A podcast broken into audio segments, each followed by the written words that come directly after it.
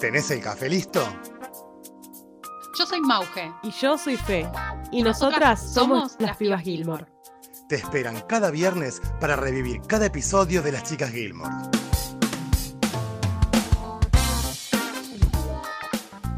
Buenos días, buenas tardes, buenas noches. Bienvenidos y bienvenidas a un nuevo capítulo de Las Pibas Gilmore. En esta ocasión vamos a hablar del noveno capítulo de la segunda temporada llamado Romeo en Fuga, donde, bueno, nos encontramos con una Rory que, como siempre, tiene que hacer trabajos en equipo dentro de Chilton. Y bueno, les toca representar una partecita de Romeo y Julieta. Vamos a ver cómo se desentraña ese temita. Por otro lado, una Lorelai saliendo a las pistas y un look que reacciona a esto. Hola a todos, ¿cómo están? Sí, la verdad que es un capítulo que tiene cosas interesantes, ¿no? Desde el punto de vista, yo creo que lo que más a mí por lo menos me atrapó fue lo de los celos de Luke y también las sensaciones o las emociones que empieza a sentir Dean, porque este trabajo que le toca hacer en grupo a, a Rory claramente le iba a tocar hacerlo con Paris, Madeleine y Luis, Brad y Tristan. Que a Tristan no lo veíamos hace un montón de capítulos. Yo creo que ya lo estaban fletando, ¿no? Sí. Creo que es un episodio donde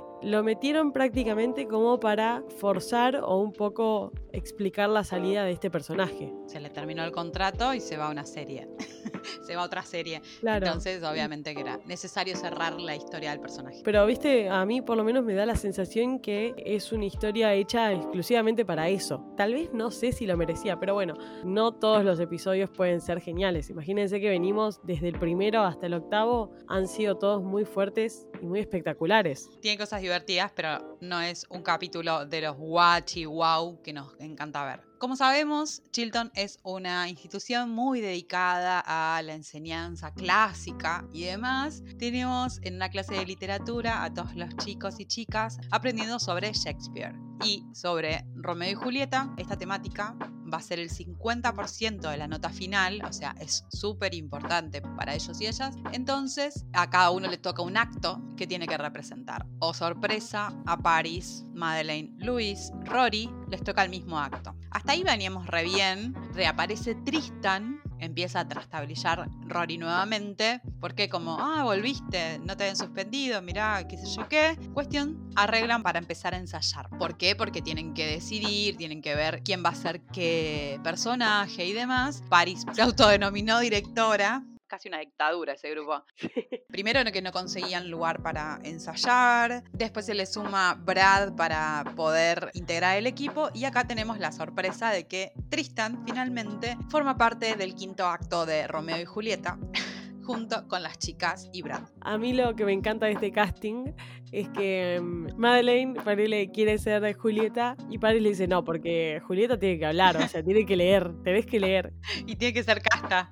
Entonces una porque tenía que ser casta, la otra porque no quería leer, así que por descarte Rory termina siendo Julieta y entre Brad y Tristan, Tristan termina siendo Romeo, porque Brad básicamente tiene pánico escénico, o sea, directamente vomita. Ay, lo amo, lo amo a Brad. Me encanta cómo crece su personaje, porque creo que es una de las primeras veces que lo vemos, ¿o no? Sí, es la primera vez. Claro, y a falta de hombres en el grupo, lo metieron a él. Así que es un grupo súper ecléctico. Es como que son todos muy raros y no, no, no congenian. Y no nos olvidemos que las chicas habían tenido una discusión súper fuerte por culpa de Tristan, que fue la última vez que lo vimos. Y una vez que estaba todo bien, ahora parece que vuelve a entrar en escena él y hay que ver cómo se llevan las chicas con esta situación. Tristan sigue siendo la misma basura de antes no le ayuda en nada, sigue teniendo un montón de problemas de comportamiento. Incluso peor que antes porque ahora tiene una nueva junta. La suspensión básicamente es porque desarmó el auto del director y lo armó en el, en el garaje de ciencias. Una cosa así, es como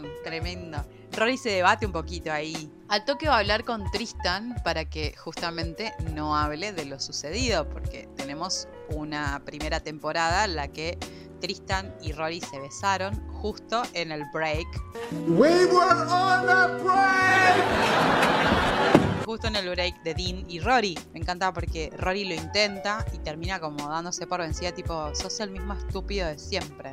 Sí. No puedo creer que yo esté haciendo esto y que esté creyendo que vas a cambiar. Finalmente, Rory le puede pedir, por favor no digas nada, que vos y yo nos besamos, porque esto no sucedió. Tristan se hace medio el boludo y parece que va a cumplir. Bueno, una vez que conformaron el equipo y que ya tienen los los papeles, o sea, los personajes designados que tienen todo listo para hacer, Paris, estratega, no tiene mejor idea que alquilar el salón de Miss Patty para ensayar en Stars Hollow, porque no quiere que nadie los espíe mientras están ensayando. O sea, creo que a nadie se le haber cruzado por la mente, pero bueno, a ella sí.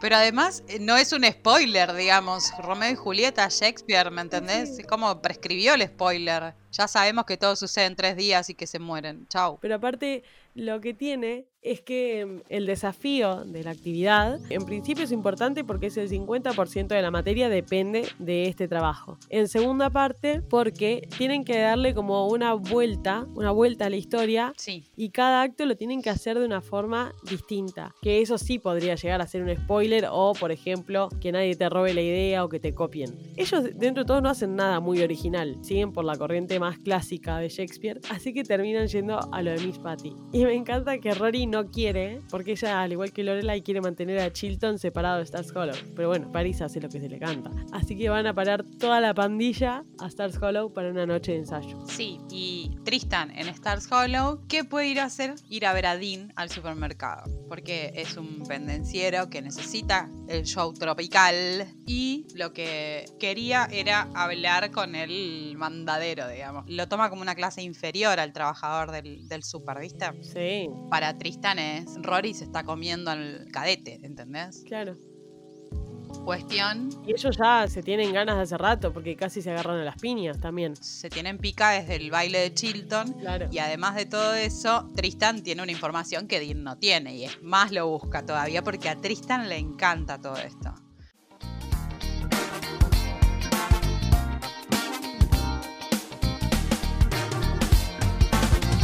Che, si te gusta nuestro podcast, dale al botón seguir. Y si estás disfrutando del episodio, no te olvides de compartirlo en tus redes.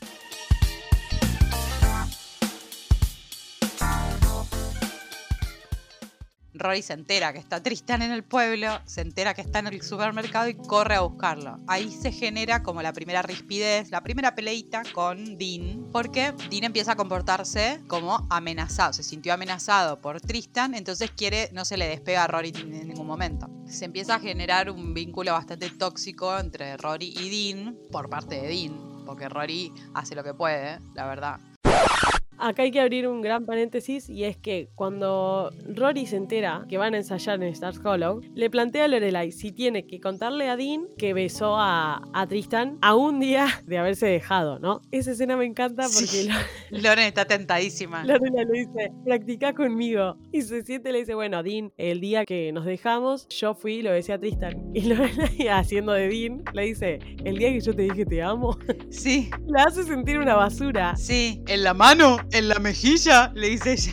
Claro. Sin estar Dean en esa escena, uno ya empieza a ver el grado de toxicidad que puede llegar a haber en esa pareja. Porque el hecho de que ella le tenga que contar, y Lorelai, vivaracha, le dice, no le digas nada, no le digas porque no se va a enterar. Pero Rory, como ya fue y lo, lo avivó a, a Tristan en Chilton, ahora se le pudre todo. Y ahí sí volvemos a la escena en la que se encuentran Tristan y Dean y se arma el quilombo. Sí, además me gusta, me gusta que lo hayas rescatado porque yo me lo había olvidado. Primero, en la escena de Loren está tentadísima al principio. Se renota que está tentada porque se tienta a Alexis también. Sí, sí. Imagínate la cantidad de tomas para que dejen la tentada, ¿no? Las otras lo que deben haber sido.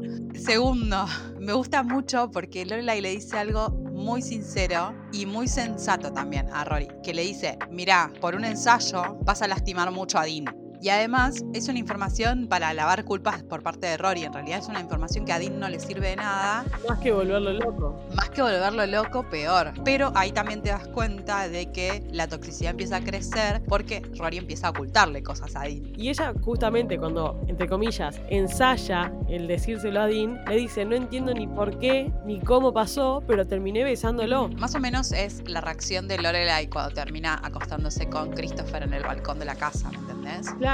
Ese tipo de reacción, como no sé cómo pasó, pero hubo complicidad, hubo, uy, nos miramos y sentí que era el momento y fuimos. Y además Rory estaba redolida y un montón de cosas, pero lo cierto es que logra separar a Tristan y a Dean. Dean lo deja tranquilo, a Tristan se lo lleva a ensayar, empiezan a ensayar y demás, y tienen que agregar un nuevo ensayo. Y en este ensayo, Dean empieza a querer participar más, como ir de patobica más o menos. Tóxico alert. Tremendo, porque es más, cuando se le ofrece a esto de, mirá, Rory, vos ensayás mañana y yo justo tengo libre mañana, cambié el turno, qué sé yo qué. Entonces Lorelai le dice, ah, con que Dean estaba bien. Claro. Nos damos cuenta todos que Dean está súper, hiper celoso y que encima lo tiene jugando de local a Dean, porque está en su pueblo, entonces puede manejar estas cosas como ir a cada rato a verla. A ver, por momentos yo a Dean no me lo fumo, para nada, absolutamente, porque ponele, en este episodio a mí me parece una cosa que yo la veo a Rory, que, y lo repito siempre, súper sumisa con él. Sí. Ay, no voy a hacer tal cosa por si le molesta a Dean o no voy a decir cuál o tal cosa, pero de a ratos vos decís, yo capaz que sentiría la misma inseguridad que siente Dean si viene un loquito como Tristan y me patotea y me hace sentir menos persona por tal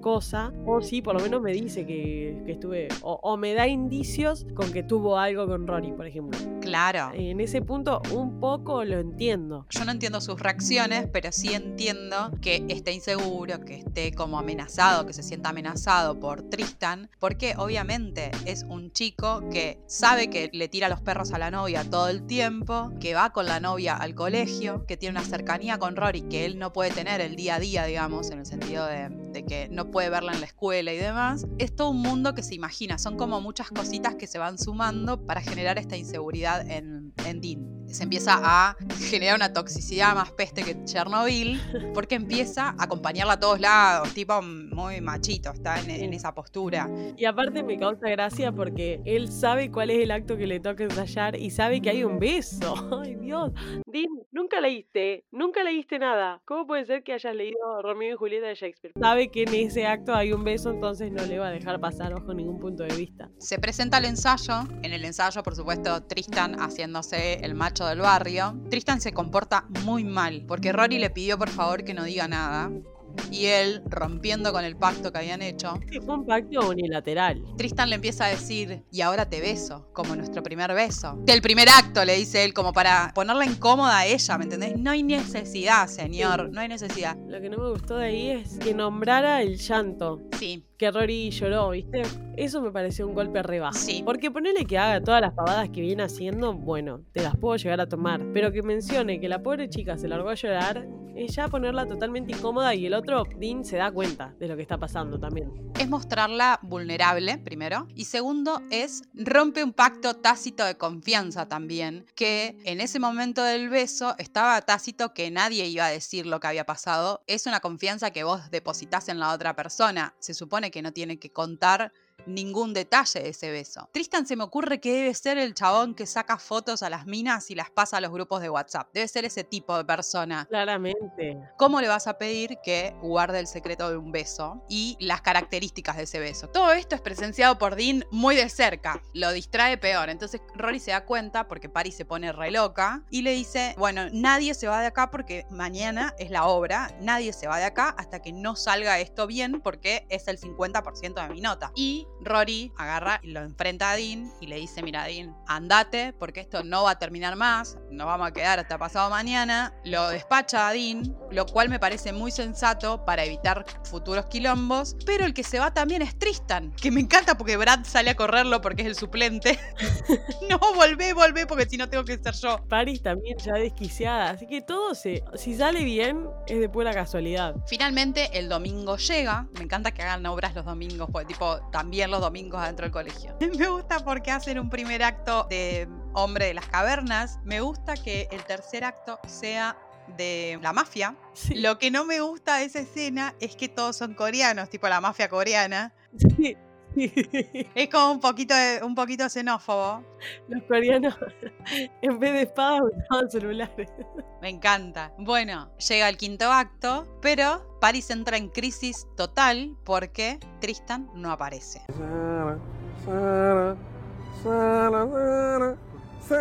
¿Qué podíamos esperar de este pibe sin una sorpresa así? Sí, totalmente esperable y predecible lo que iba a hacer. Ya se había ido del ensayo, imagínate. Pero bueno, lo que tiene es que Rory y Paris salen a buscarlo y no lo encuentran por ningún lado en la escuela. Y dicen, bueno, vamos a buscar al suplente, vamos a buscar a Brad. Y Brad se cambió de colegio. Lo amo. Puede estar bajo el mando de Paris, logró cambiarse de colegio. Es buenísimo. En una de esas aparece Tristan, todo afligido, pobrecito, como un niño desgraciado, y se encuentra con Rory. Y ahí sucede lo que yo en su momento no me lo esperaba para nada, pero bueno, medio que nos estaban preparando ya en esta temporada, como que iba a emprender la retirada. El actor, ¿no? Su saludo final, esta escena. Creo que debe ser uno de los únicos actores que se despide como se despide Tristan. Se nota que era un personaje que iba a perdurar en el tiempo en Gilmore, entonces le prepararon una despedida especial. Pero eso es lo que a mí me llama la atención. Yo creo que intentaron de muchas maneras incluirlo en la trama y en la serie. Yo no sé si en ese momento ya era un It Boy, por ejemplo, si era lo que fue después. Sí, ya lo era. Pero capaz que no funcionó, o bueno, seguramente hubo algún tema de contrato o lo que sea. De hecho, creo que se fue para hacer otra serie, ¿o no? Sí, sí, es One Tree Hill. Era que se iba para hacer otra cosa, cosa que no me gusta. Ya lo sufrí con otras series y a mí no me simpatiza que lo hagan, pero bueno. Igualmente era una época de auge de series en la que se peleaban muchos contratos todo el tiempo entre series, tipo se robaban actores de alguna manera. Era el auge de la, de la serie de los 90. Convengamos que estaba haciendo un desperdicio la historia de este chico ahí, porque era alguien que tenía todo el potencial de ser un protagonista y estaba haciendo un papel súper secundario. Sí, sí, re secundario, pero para mí yo tenía entendido, al menos, que él iba a ser el Christopher de Rory. Claro. Por el momento Chilton al menos. No funcionó su historia porque no pegó que repitiera la historia de la mamá, primero. Y segundo, que el chabón se iba a grabar porque también fue auge de películas. Como empezó a ser popular, no estaba libre para las grabaciones. Ese personaje que se había pensado para él no se pudo continuar en el tiempo. Bueno, y con toda esta perorata lo que queremos decir es que en esta escena Tristan viene y pone las cartas sobre la mesa y le dice, Rory, mi padre me va a llevar a la colimba. Claro, más o menos, al liceo militar. Claro, me lleva a una escuela militar porque ya no saben qué hacer conmigo y vieron que allá todo lo resuelven con la escuela militar. Deben ser dos los que entran posta a la escuela militar por voto propio. Los otros es todo obligados por los padres. Ya cuando sos incorregible, listo, al servicio militar. Bueno, directamente dejó de ser parte, dejó de ser un alumno de Chilton para el día de la obra. Porque además pasó de ser un chaboncito con problemas de conducta a ser un ladrón, porque le termina afanando cosas a Duncan o a Bowman, no sé, uno de los dos amigos, le roba cosas de la caja fuerte del padre, o sea, ya se, se tornó en un delincuente juvenil. Medio, medio brusco y medio forzado, porque hasta ahora, bueno, era medio tonto, pero está, era inocente. Claro, Rory le dice en la escena en la que le pide lo del beso, que no diga nada, le dice, sepárate de esos dos porque es una mala junta, vos sos inteligente y a vos nunca te habían agarrado y ahora te agarran por culpa de estos dos. Ella es buena con él, todo el tiempo es buena con él. Eso es lo que más me lastima y me destruye. Quedó forzado, sí, pero está la advertencia de Rory diciendo, mirá, la próxima va a ser peor. Y la próxima fue peor, tipo, terminó chorro, el robo del siglo. Bueno, se despide y le dice, eh, no te puedo dar un beso porque está Dean. Además el tóxico de Dean mirando toda la situación, tipo, no te vas a propasar con mi novia. Claro, en segundo plano ahí mirando de atrás con la suegra. Bueno, me gusta que la despida como Mary, finalmente, con Tristan fuera de escena. Paris aparece tía con un peluquín y se pone en modo Romeo. Es muy graciosa esa escena. Por favor, si no viste el capítulo, míralo, porque no tiene desperdicio esa escena. Paris siendo una actriz barroca, digamos. Todo exagerado. Todo. Todo exagerado. La amo, la amo con todo mi corazón. En esa escena es la mejor del capítulo. Mirá que tenemos un capítulo de 45 minutos, ¿no? Es la mejor escena del capítulo cuando Paris aparece con el peluquín, porque vos no te lo esperás. Sí te lo esperás porque decís, no está Tristan, no está Brad. Las otras tienen personaje, la única que se sabe la obra completa es Paris. Pero no te imaginás que va a ser capaz de eso. Lo da todo. Fue y lo hizo.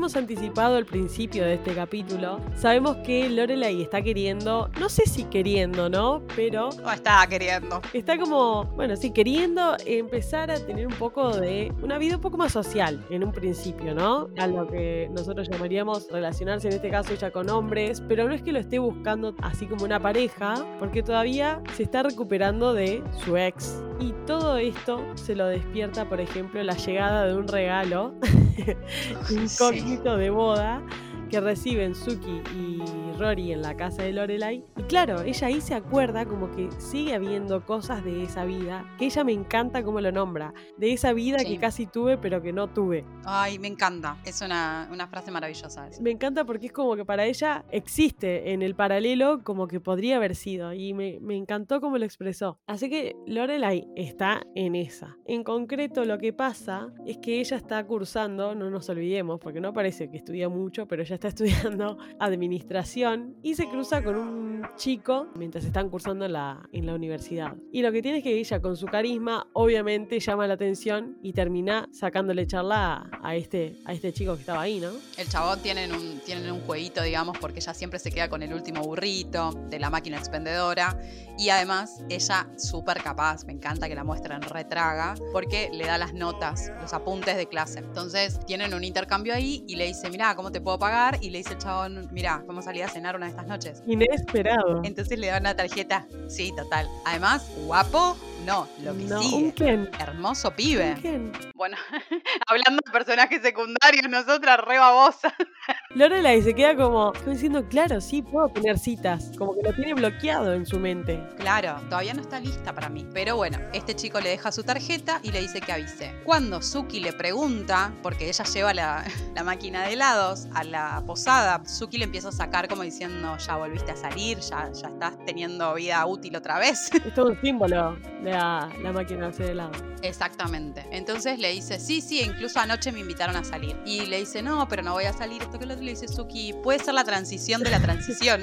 Porque Lorelai todavía sigue sintiendo cosas por Max, aunque no se clarifica. Todavía le falta un cierre con Sí. Max. Entonces no se anima o no está lista para empezar a salir con el siguiente chico. Me parece brillante la intervención de Suki en esto, sobre todo Sí. cuando estamos perdidas, porque es necesaria una mano amiga que te diga, che, ya podés, como ya está. Suki está fantástica en este episodio porque le canta la, la posta a Lorelai Sí. y le- y le dice, mira, está todo bien con que lo quieras a Max y que hayas pasado por lo que pasaste, pero bueno, ya está, en algún punto tenés que seguir adelante. Claro, soltar. no cerrar las puertas porque ella tiene muchas cosas, porque imagínate que en un punto es la madre de Rory y después cuando se animó a salir con Claro. Max, bueno, salió con Max, pero también porque era madre no quería. Ahora tiene que es madre y que recién es una ex, se acaba de separar o de dejar a una persona. Suki dice, no es tan complicado. Empezá a salir y empezá a vivir tu vida, porque seguramente el otro ya lo haya hecho.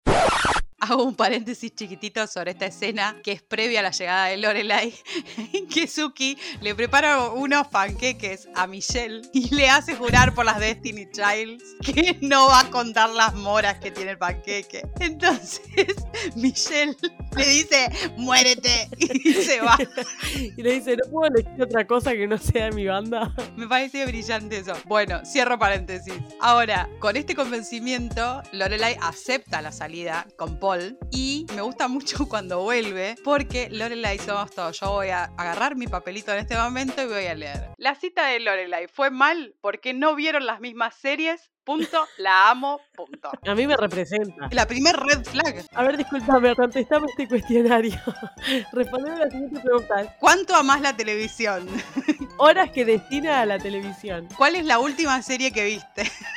si te dice Bajá. Rajá de ahí. Claro, pues la vio en Nickelodeon ¿no? cuando tenía 12. Bueno, cuestión. Me gusta mucho que su explicación científica sobre la cita que fue mal es porque no vieron las mismas series, porque no conocen las mismas películas. Todas esas cosas me parecen maravillosas porque te pintan de cuerpo entero lo importante que tenés que tener para salir con Lorelai. Mirá, los viernes vamos a hacer noche de películas y te quiero ahí. Claro. Vamos a ir a ver una serie y vamos a hacer maratón y te vas a bancar la maratón. Esas cosas me parecen maravillosas. Bueno, al día siguiente, Rory y Lorelai están sentadas en la barra de la cafetería de Luke comiendo. Luke está con su cara de culo tradicional porque la noche anterior, mientras Lorelai contaba los motivos por los cuales no había ido bien su cita, escuchó que Lorelai había vuelto a las pistas. Hermoso. Hermoso plano que le hacen tipo una toma a, a la cara de Luke, toma fija, vuelve a la mesa y si lo entendiste, lo entendiste. Lo que tiene de bueno esa escena cuando están en la noche cenando ahí en, en lo de Luke es que Lorelai está contenta por haber vuelto a las pistas, no por haber ido a una cita con un chico. Ella está contenta porque se animó a aceptar Porque ir a pudo. cenar con.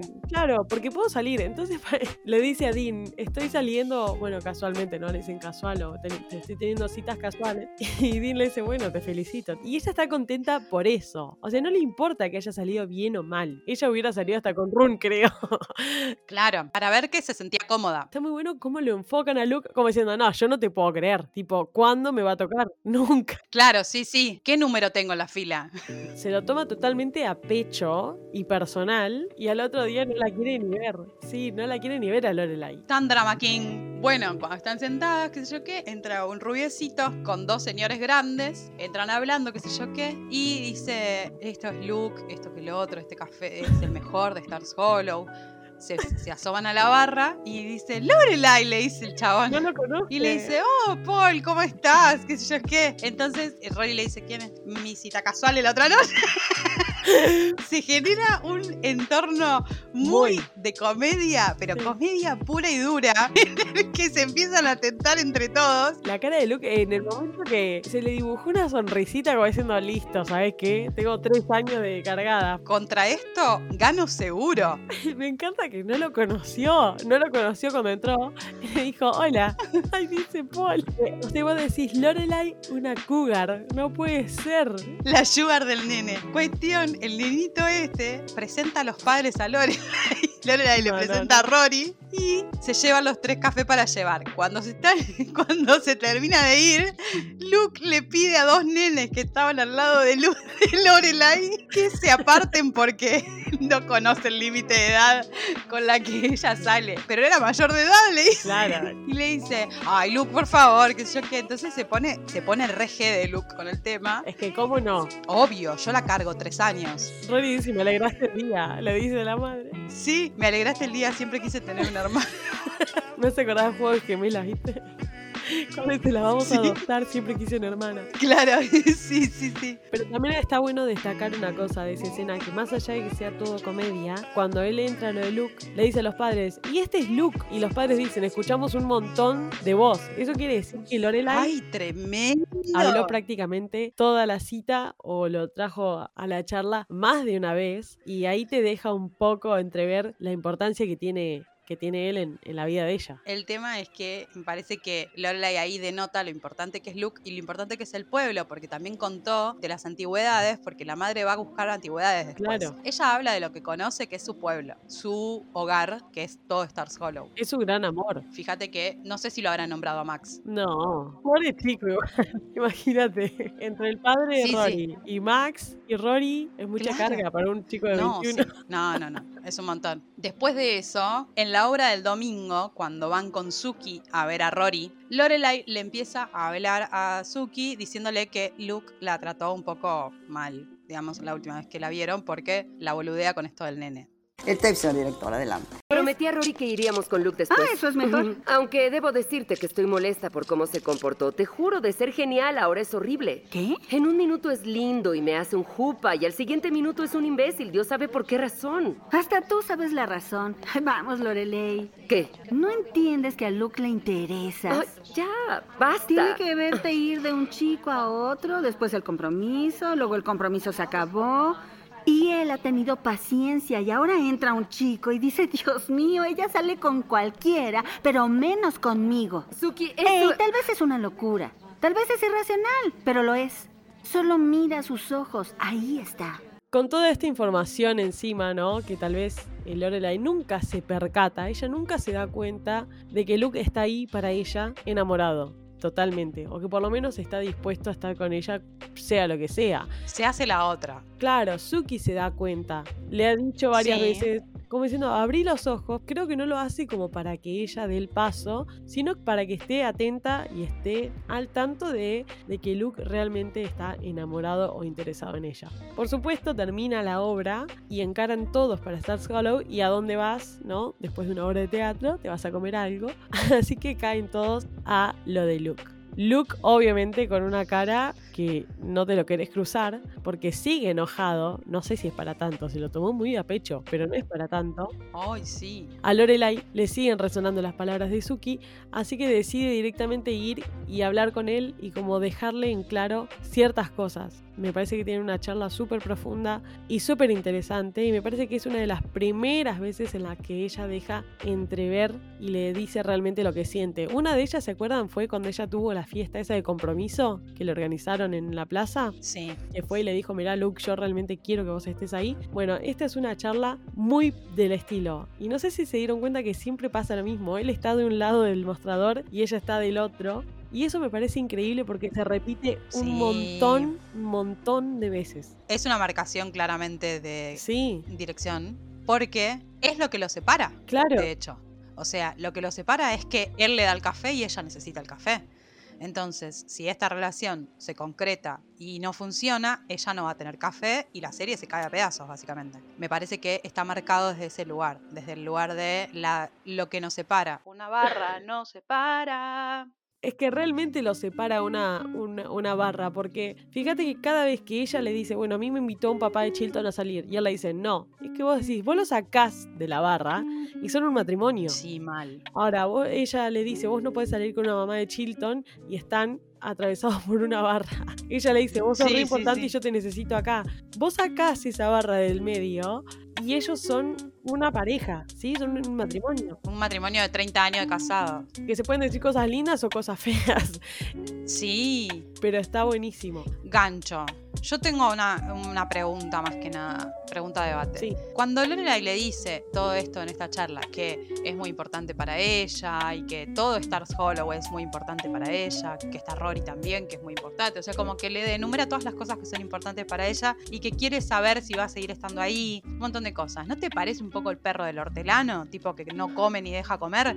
Porque es un poco como, estate ahí, que ya te va a tocar. Me da esa sensación. Está re bien que le diga que es importante para ella y todo eso es súper tierno. De hecho, es una de mis escenas favoritas de la, de la historia de Luke y Lorelai. Pero el caso es que cuando le dice todo esto a Luke, me parece que es un poco hasta egoísta. Si bien es muy lindo lo que le dice, es hasta egoísta porque le dice, espérame que yo un día me voy a dar cuenta que vos estás ahí. A mí lo que me pasa con esta escena, cuando Lorelai hace este tipo de cosas, es que no creo que lo haga para mantenerlo ahí como diciendo, bueno, ¿sabes qué? Eh, como decís, pero entiendo, entiendo lo que decís y de a ratos da esa sensación, como que ella sabe que es un lugar seguro, por ejemplo, como lo es Christopher, ¿no? Que siempre fue su lugar seguro. Claro. Pero para mí pasa con Luke es distinto, que es que ella no, no quiere ver que realmente le pasa algo o que en algún punto ella sabe que él es el hombre definitivo. Claro. ¿Sí? Entonces yo creo que tiene más que ver con eso, como diciendo yo no me animo porque sé que es él. No sé si es que ella lo sabe o si no se quiere dar cuenta. No lo quiere aceptar. Pero sabe que si arruina la relación con él, es lo mismo que arruinar la relación con, no sé, tu mejor amigo o por ejemplo el padre o la madre o lo que sea, porque es alguien que tiene un lazo muy especial, Sí, muy fuerte. muy, muy especial. Sí, Entonces yo creo que ella en un punto no se quiere dar cuenta y no quiere verlo. claro. Pero me pareció súper linda esa charla y que ella lo haga como diciendo, bueno, voy a tomar la responsabilidad y voy a decirle lo que siento para que él deje de flashear. Porque yo creo que ella en ese sentido habrá dicho, este cree que yo estoy enganchada con este pibe, cuando realmente fue más un desafío personal que amoroso. Pero sí, creo que es totalmente válido y que en algún punto lo histeriquea. Sí, Claro. no vamos a decir que no, lo histeriqueó más o menos una temporada entera. Cuatro. Pero ahora Lorelai lo que le pasa es que está en un terreno muy pantanoso Sí, ella no tiene estabilidad en lo emocional. No. Entonces, donde realmente tiene la base estable es en Rory, es en Suki, es en el pueblo y obviamente es en Luke. Este fue el capítulo de hoy. Mientras tanto, podés seguirnos en arroba las pibas Gilmore en Twitter e Instagram. Las Pibas Gilmore, un podcast dedicado 100% a las chicas Gilmore.